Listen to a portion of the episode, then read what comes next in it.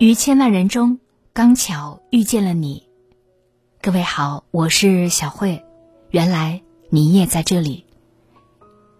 节目之外，关注我，欢迎你关注我的个人微信公众号“小慧主播”。小是拂晓的小，慧是智慧的慧。公众号里关注“小慧主播”。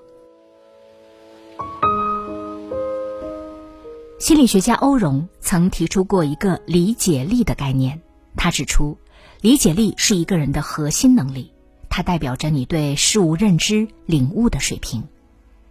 你对事物的认知层次越低，越是只能随波逐流，在迷茫中活得疲惫又麻木。很多人过得不好，常常陷入困顿之中，正是因为理解力的欠缺。正如作家朱子熙所说：“理解力被唤醒的人，才能充分的认识自己。”掌控生活，进而选择命运。你的理解力处在什么水平，你的生命也就处在什么层次。作家刘润曾讲过两家啤酒厂的故事。第一家啤酒厂因为地理位置好，价格也便宜，生意非常的红火。后来随着网购以及物流的强势发展，全国的啤酒都流入到了当地。这家啤酒厂的生意也受到影响，营业额一落千丈。面对这一局面，酒厂老板只顾每天四处跟人埋怨，说环境太差，电商平台抢了他的生意。没过几年，他的酒厂因为效益太差，只能被迫关停。而另外一家啤酒厂也面临这个问题，但是这家酒厂的老板却从不抱怨市场环境。而是认真思考自家产品定位，寻找不足之处。经过一番调整，他决定在开发新产品的同时，主动借助互联网营销。最终，这家酒厂不仅重新站稳脚跟，销售额更是翻了一番。心理学家把人的价值观分为两类，一类叫弱势价值观，一类是强势价值观。两者最大的区别就在于。弱势价值观遇事总问凭什么，喜欢从外部环境找原因；而强势价值观却习惯于问自己为什么，善于向内求因。将问题归于外部，你只能在抱怨中消耗自己。能从自身找原因的人，才能不断成长。学会提升理解力，跳出环境的桎梏，站在更高维度看问题，多从自身找原因，及时改进。你才能将所有的挫败都转化为向上的阶梯。美国第三十五任总统肯尼迪说：“一个人最大的危险是无所行动。再怎么懂得找原因，有再精妙的想法，你如果不付诸行动，终究还是无法改变现状。理解力处于第二层的人，除了能够看到环境的制约，还能看到行为的缺失。”只有知行合一，真正的行动起来，你才能够由平凡抵达卓越。在世界花样滑冰史上，美国名将斯科特是一个传奇人物。他曾在1981年到1984年之间，连续四次获得世界冠军。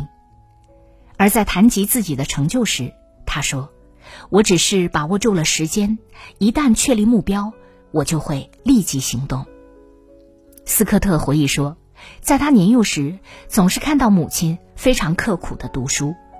当时，母亲是一名中学教师，却一直想要去大学任教，为此他一直在自学。斯科特曾问母亲：“为什么那么拼命的看书？明天看不行吗？”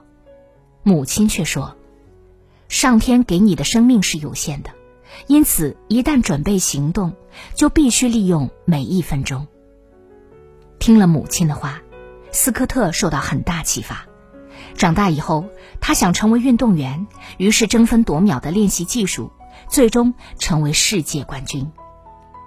石油大王洛克菲勒说：“行动解决一切，没有行动，什么都不会发生。”理解力越低的人，做事总是瞻前顾后，担心时机未到，害怕准备不够，结果浪费了时间，消耗了才华。还承受了犹豫和纠结的煎熬。理解力高了，你才能意识到想都是问题，做才有答案。金牌讲师商野说：“你的能力就是你的翅膀，决定了你究竟能够飞多高、飞多远。”理解力处于这一层次的人，能够清晰的认识到，一个人想要有所作为，除了行为上的实践外，更离不开能力上的拓展。始终在原地打转的人，能力一固化，就必定会被残酷的现实淘汰。商业导师苗伟曾讲过自己公司两位员工的故事。员工小张和小李都是从985名校毕业的，二人同时进入公司。公司待遇一向很好，平常的工作量也比较少。小张觉得，相对于自己的能力，目前工作太简单了。平时活一干完，他就在办公室喝茶聊天，每天下班到点儿便走，过得轻松自在。可是小李却不一样，虽然工作压力不大，但他却始终觉得自己还有很多不足的地方。平时只要有空，他就通过书本网课。继续学习专业知识，公司也组织过多次技能培训班，他都一次不落的参加了。几年以后，由于效益不好，公司对业务进行重组，合并了好几个部门。经过考核，小张因为一直原地踏步，不能胜任当前岗位，被公司辞退。而小李凭借出众的综合能力，被提拔为新部门的经理。生命的意义。在于开拓，而不是固守。无论什么时候，我们都不应该失去前行的勇气。安于现状、不思进取的人，最终只能停止成长，陷入命运的死局。在这个世界上，没有永远保值的记忆，只有与时俱进的能力。主动更新自己，你才能从容应对不断变化的生活。学会养成成长型思维。不断打破能力边界，才能为自己赢得更大的发展空间。战国思想家韩非子有一个目不见节的说法，说的是人能看到百米之外的东西，却看不见近在眼前的睫毛。对一个人来说，环境、行为与能力全都有迹可循，真正难以认识的却是自身。理解力的最高层次，就是对自我身份的认知。唯有正确认识自己，知道自己的斤两，你才能摆正自己的位置，走好脚下的路。美国作家马克·吐温从小就展现了出色的写作才华，可是成年以后，他却始终认为自己具备经商头脑，一心想在商业界成就一番事业。起初，他投资打字机项目，前后投了不少钱。结果全亏了。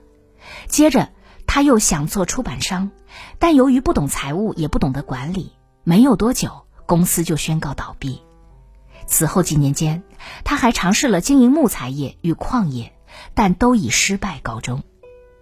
他自以为文理兼得，生意也会顺风顺水，没有想到经商致富不成，自己反倒欠下了许多债务。商场的失败终于让他彻底清醒，明白自己根本就没有经商的才能和眼光。意识到这点以后，他开始专注自己擅长的写作领域，潜心创作，写出了一系列畅销的作品。最终，他不仅还清了债务，还成为了美国现实主义文学奠基人。罗曼·罗兰说：“没有人是完整的。所谓幸福，就是认清自己的限度，并安分守己。”一个人最大的醒悟，就是认识自己的能力和价值所在。当你能找对自身定位，才能认准方向，沿着正确的道路越走越远。教父里说，在一秒钟内看清本质的人，和花半辈子也看不清一件事本质的人，自然是不一样的命运。所谓看清问题本质，就是你对事物的理解能力。理解力越强，你就越能站上更高的认知维度，看透问题实质，做出最准确的判断和选择。学会提升你的理解力，持续思考，不断加深自我认知，常反省，多行动，坚持下去，终有一天你会跳出禁锢自己的圈子，看到更大的世界，成就更好的自己。当你的人生陷入低谷，当你被悲伤的情绪左右，当你找不到人生的方向时，来读书吧。静下心来读书，你会发现，它会慢慢的滋养你，给你力量，给你希望，给你改变，让你遇见一个更好的自己。从小慧读书会到小慧疗愈成长营。我为你精挑细选了二百五十二本好书，每一本书用二十分钟左右的时间带你精读。两年多来，无数朋友收获了成长、蜕变和成功。现在，我也诚挚的邀请你加入进来，欢迎你搜索关注我的个人微信公众号“小慧主播”，小是拂晓的小，慧是智慧的慧。